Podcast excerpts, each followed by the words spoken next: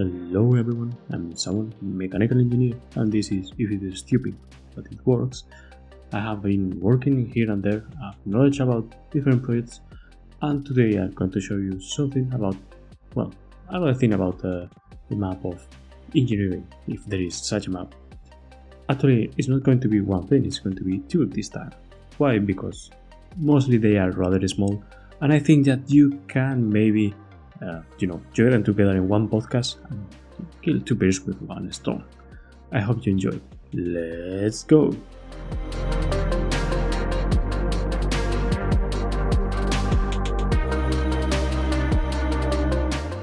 Let's say that uh, you are in the following situation.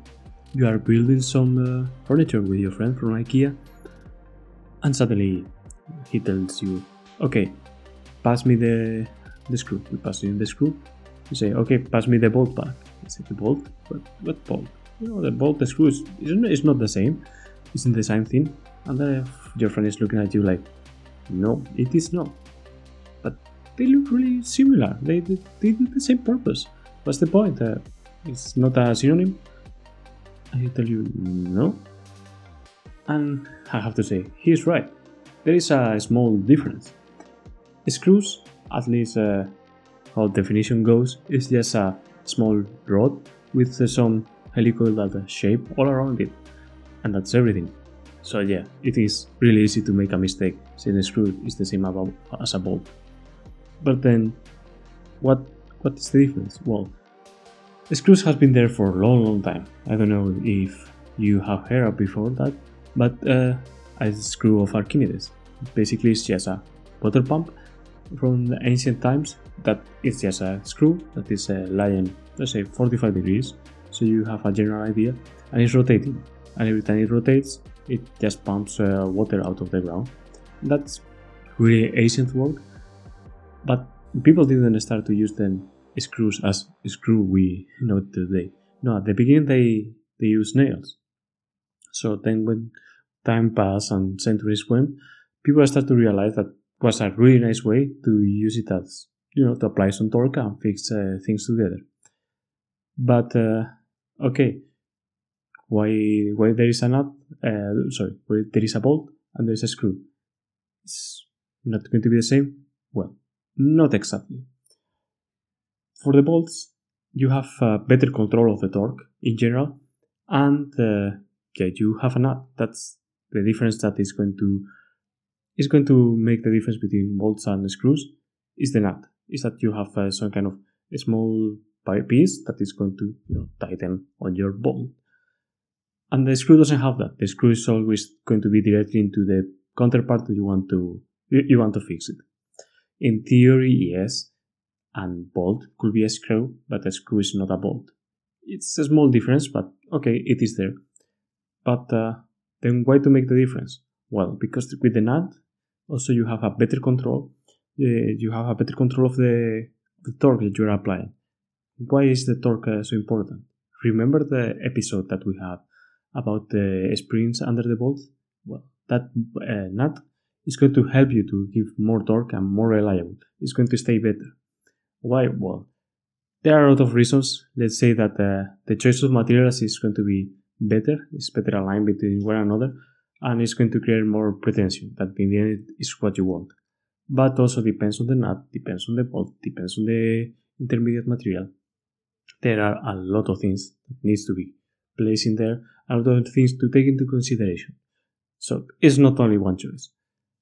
However, it's uh, its own field. Well, maybe one day I will make an episode about nuts, bolts, and different types of them. But for now, let's keep it simple. Let's keep it this way. However, for a screw, for a screw you have uh, well a part that is going to to be taper and then in that taper you are going to put uh, your screw. That uh, also counts for example for furniture. Most of the time what you do with ikea furniture is that you just have a taper no, you don't even have a taper hole. You just have a screw and you have a counterpart that is just a hole and your screw is going to tighten it's, it's going to actually taper and tighten on that hole and with that you are going to fix it. That can be a problem if you use it in, uh, especially in high-end uh, reliable engineering machines. Why?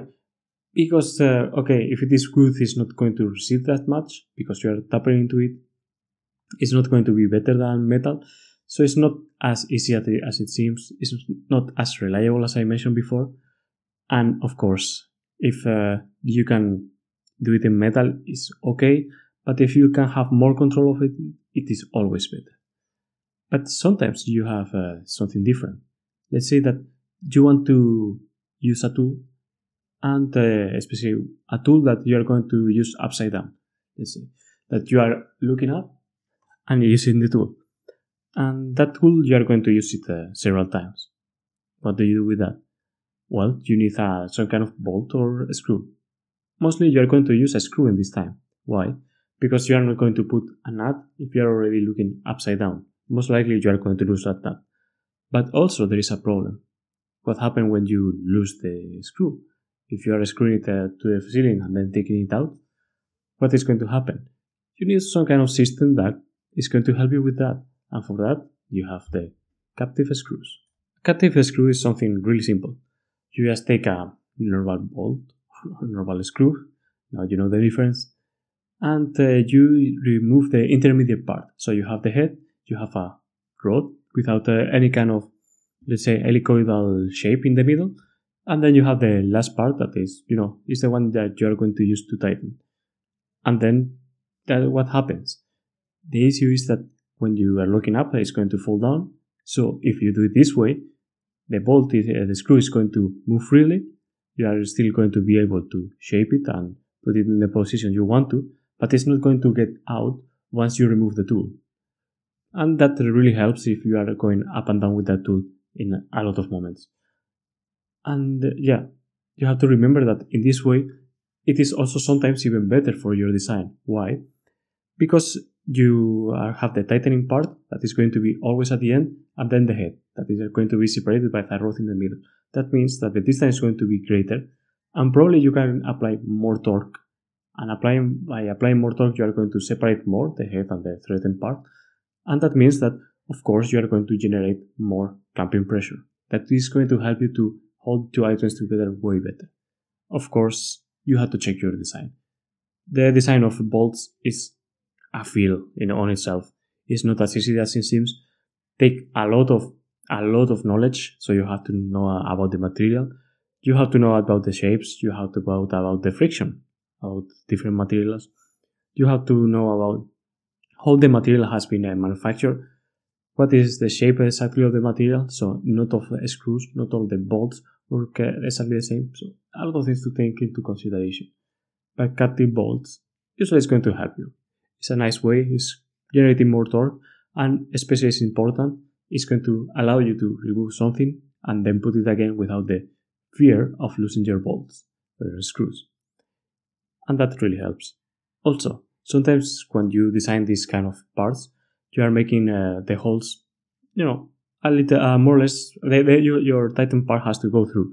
So you're going to have a little bit of extra tolerance that maybe you can use uh, to position better is important because, well, as always, tolerances are there. It's important to keep them always into take take them always into account, and it's going to help you to have a better design. But this has a counterpart. Captive bolts are usually more expensive, so you cannot always use them. And also, if there is no reason why you are not using why you are not using them or why you are using them, you are not going to use them. So yeah, keep that in mind. You cannot always use them. Use them if you need it. If not, keep them outside of your design. Remember, as simple as possible, it should be your design guidelines.